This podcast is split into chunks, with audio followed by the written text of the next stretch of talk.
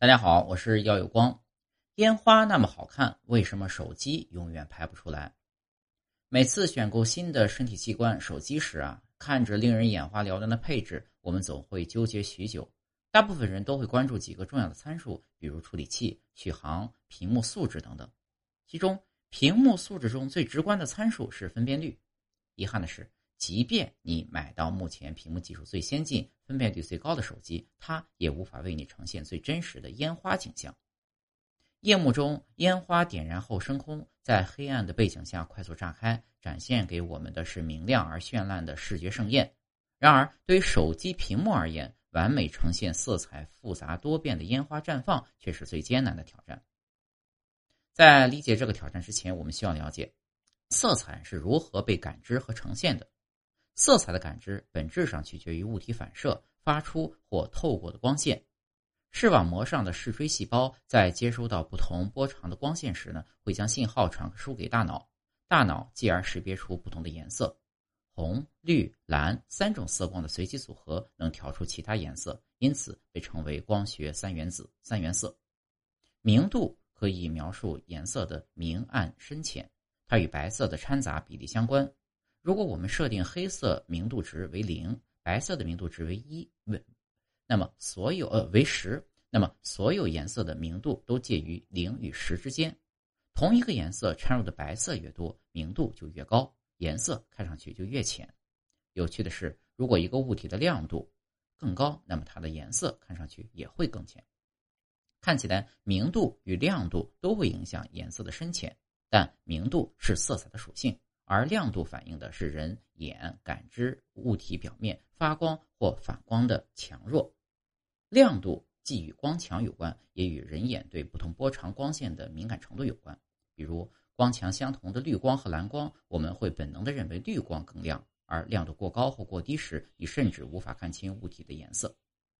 自然界中，多数物体通过反射光线呈现不同的颜色。人造的电子屏幕则必须主动发射光线到人眼。电子屏幕只要有三色的发光器件，并可以调整三色掺杂的比例，便能呈现出不同的颜色。但事实上呢，手机屏幕从早年的 LCD 技术发展到最新的 OLED 技术，依然受硬件所限，无法显示出所有的颜色，比如高纯度的绿色和红色。人眼对光线的明暗变化极为敏感。不仅能察觉颜色极细微的动态变化，也能感知极大的色彩动态范围。因此，为了提升视觉体验，无论是手机还是电视屏幕，都在推进 HDR，也就是高动态范围技术的发展。亮度范围更宽，承载的色彩信息量更大，也更接近于现实。但即使这样，这些屏幕也还是无法完全还原真实世界的色彩与亮度。说回到烟花，它与电子屏幕相似。都是主动发射光线到人眼，但烟花的显色原理本质上是焰色反应。金属原子在受热时，电子会吸收热能量，而后再以特定波长的光线释放能量。这种显色方式决定烟花的光谱主要发射线构成，光的能量集中在非常狭窄的波长范围内。不同金属以及金属化合物在灼烧时，火焰会呈现不同的颜色，比如金属钠灼烧时的火焰呈黄色。而金属钡则是黄绿色烟火等等。为了让烟花的颜色绚丽多彩，烟花制造过程中通常会加入显色剂，也就是金属盐，如呈现红色的丝盐、锂盐，呈现橙色的钙盐，呈现蓝色的铜化合物，呈现银色的镁粉等等。经过烟花设计师的调配，高温作用下的金属盐会随温温度和时间改变烟花光焰的火焰的颜色。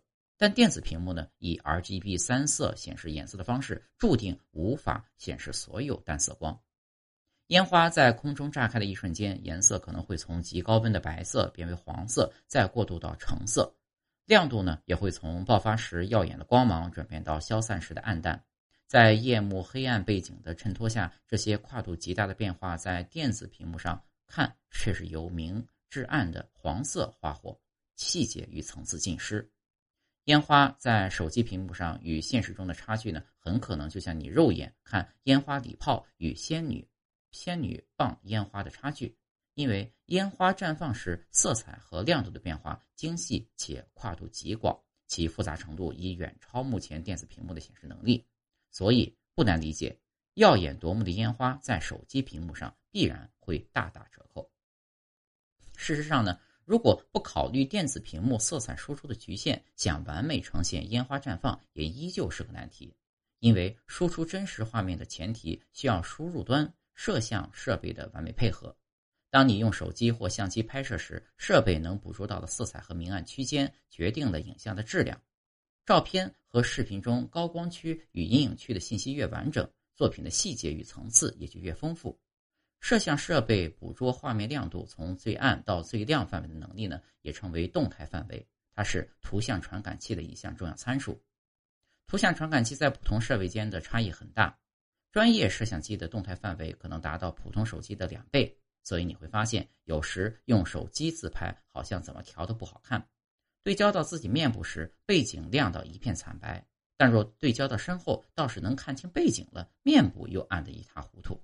这说明你正背对着光源拍摄。手机图像传感器较小，导致动态范围也小，所以很难用手机高质量的拍摄出明暗对比较强的影像。专业的相机虽然成像质量高，但下班路上看到天边金红色的夕阳，想随手一拍，人们还是会倾向使用更便携的手机。虽然手机照片可能会与真实所见有微妙的不同，但记录生活嘛，已经足够了。夜色下的烟花美好而震撼，却是手机拍摄和屏幕显示的噩梦。下一次还是放过手机，用我们可靠的双眼来欣赏烟火大会吧。